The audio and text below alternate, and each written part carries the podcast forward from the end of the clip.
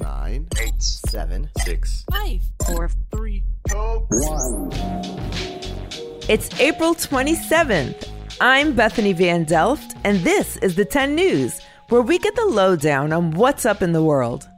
President Biden's administration has achieved its goal of vaccinating 200 million Americans against COVID 19 within his first 100 days in office. Animal rescuers in Poland responded to a call from a woman frightened by what looked like a strange, mysterious animal in a tree. What they discovered was, in fact, a croissant. And April is Autism Acceptance Month. In today's episode, we'll find out more about this effort to promote awareness and understanding and to celebrate our differences. Let's get into the 10.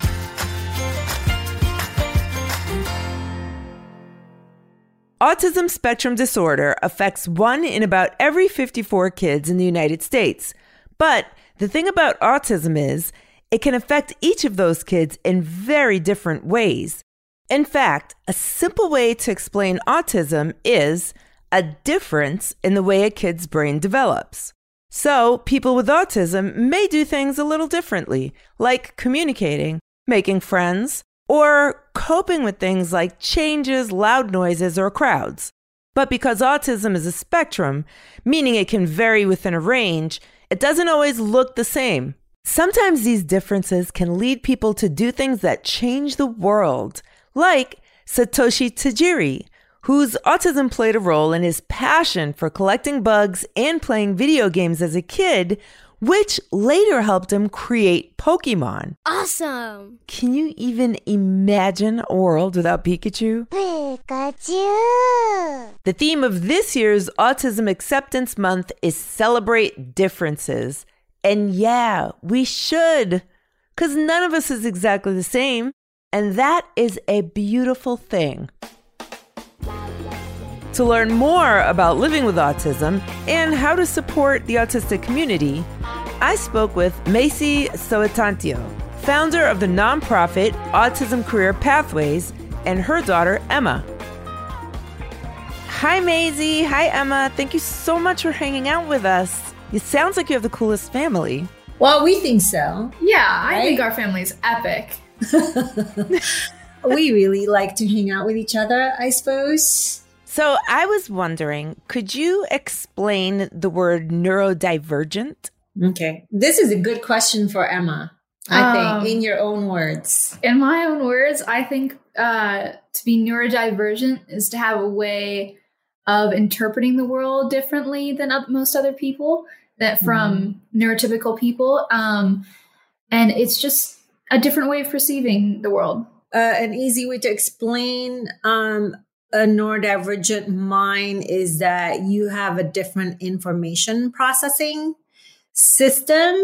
Uh, the way you perceive and process sensory input is different. You have an autistic mom. It's like apples and oranges or a Samsung iPhone versus an Apple phone, like that. So, Different operating system. yes, different operating system. What a nice way, what a like clarifying way to to explain it. That's fantastic. Can we find out what is masking? I know a little bit about it, but what is masking?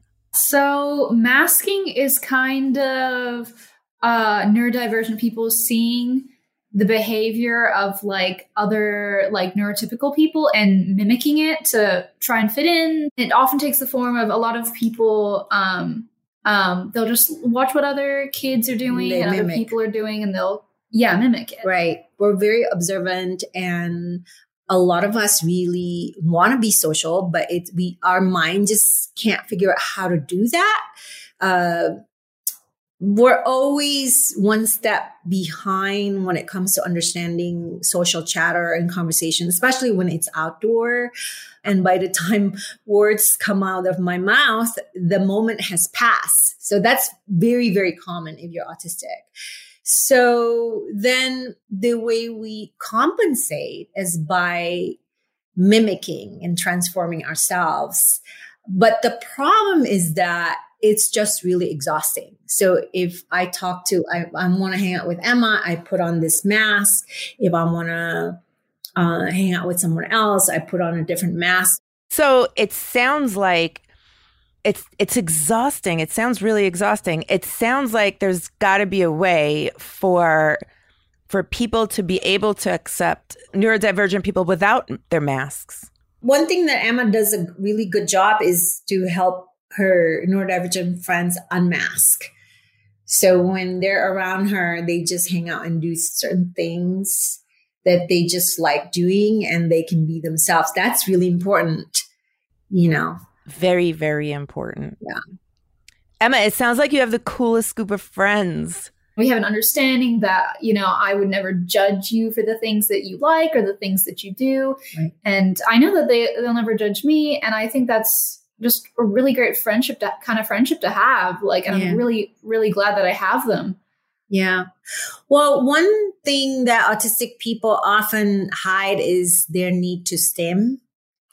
So that's, I think, an important topic for to talk about. Yes, tell us what stim is first, so we know what stim is, and then and then yeah, let's talk about this. So stimming is actually it's not specific to autistic people.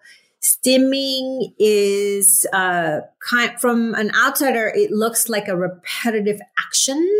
So you'll see little autistic kids hand flaps or do toe walking or run in circle, circles or run in a certain way, scripting uh, or just repeating words.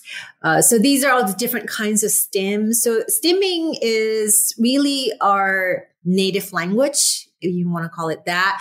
It's our natural urge to do it. So for me to be able to sit still, I need beforehand, I have to do my rituals, like to do, just stand up and walk. So stimming serves a very important function for neurodivergent people. It helps us to reset and to self regulate.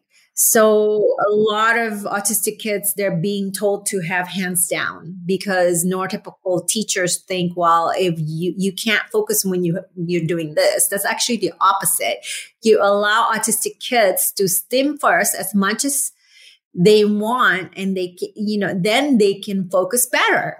This month is known as Autism Awareness Month, but I understand that members of the autism community want it to be Autism Acceptance Month. And Right. this is such an important difference. I believe it's one word, but I believe that the the essence of, of it is such an important difference. So it's one thing to be aware of it because I think that autistic people are everywhere and you mm-hmm. know you're gonna be aware of it at some point um, but that is completely different to accepting who they are and you know being who they are and accepting them for that like Mhm. being okay and not being weirded out by it and thinking oh wow they're you know strange for doing that Yeah, and they and that they are part of your life actually. yeah yeah Right? That your friends are your friends regardless of you know how they express themselves. So what a great way to segue into how can neurotypical people be good allies? I think one of the most important like first steps to take is as I said, accepting them.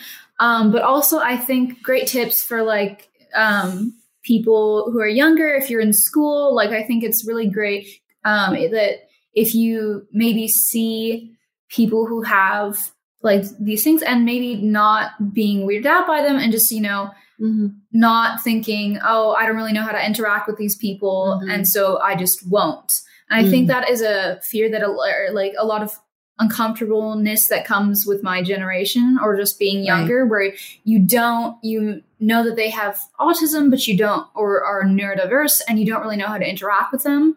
I think that's something we need to push through and um, think, okay, maybe I'll ask them, hey, And I think for me as a mom, I need to have more conversations with, as a family, about one, noticing when you don't understand something. I really want to uh, hopefully show my kids that a small gesture can mean a world of difference to neurodivergent people you know, who may not know how to say, come and say hi to you, but you can take that first step to come to them and give them a smile or fist bump, you know. If you have questions, then ask them. Yes. There's no harm in asking, yes. hey, like, what do you think about this? That's the difference between being aware and accepting it, meaning that if, if it feels awkward to you, uh, ask questions and, and then we can learn together. Oh, thank you so much. Macy and Emma are like the coolest mother daughter duo. And did you know that Mother's Day is coming up? Woohoo! That's right.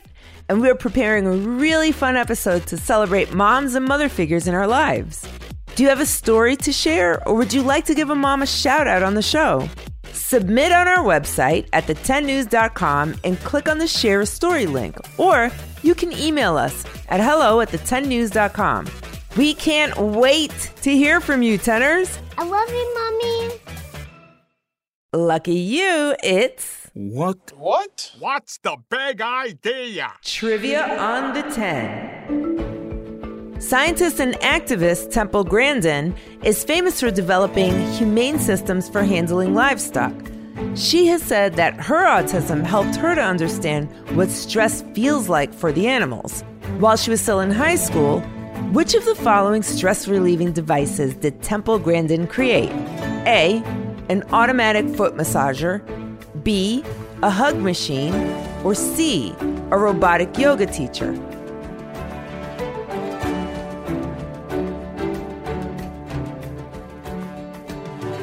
Did you guess it? The answer is B. Grandin invented a squeeze machine to help her with her own sensory issues due to her autism. Later versions of it were used in schools as a way to help soothe autistic students. Temple Grandin has been very outspoken about autism and even gave a TED talk called The World Needs All Kinds of Minds. I'm passionate about that the things I do are going to make the world a better place. When I have a mother of an autistic child say, My kid went to college because of your book or, some, or one of your lectures, that makes me happy. You can find a link to it at the10news.com. Thanks for listening to the 10 News. Look out for our new episodes on Tuesdays, Thursdays, and extras on Saturdays. And you can go deeper into today's stories by visiting the10news.com. The 10 News is a co production of Small But Mighty Media and Next Chapter podcasts and is distributed by iHeartRadio.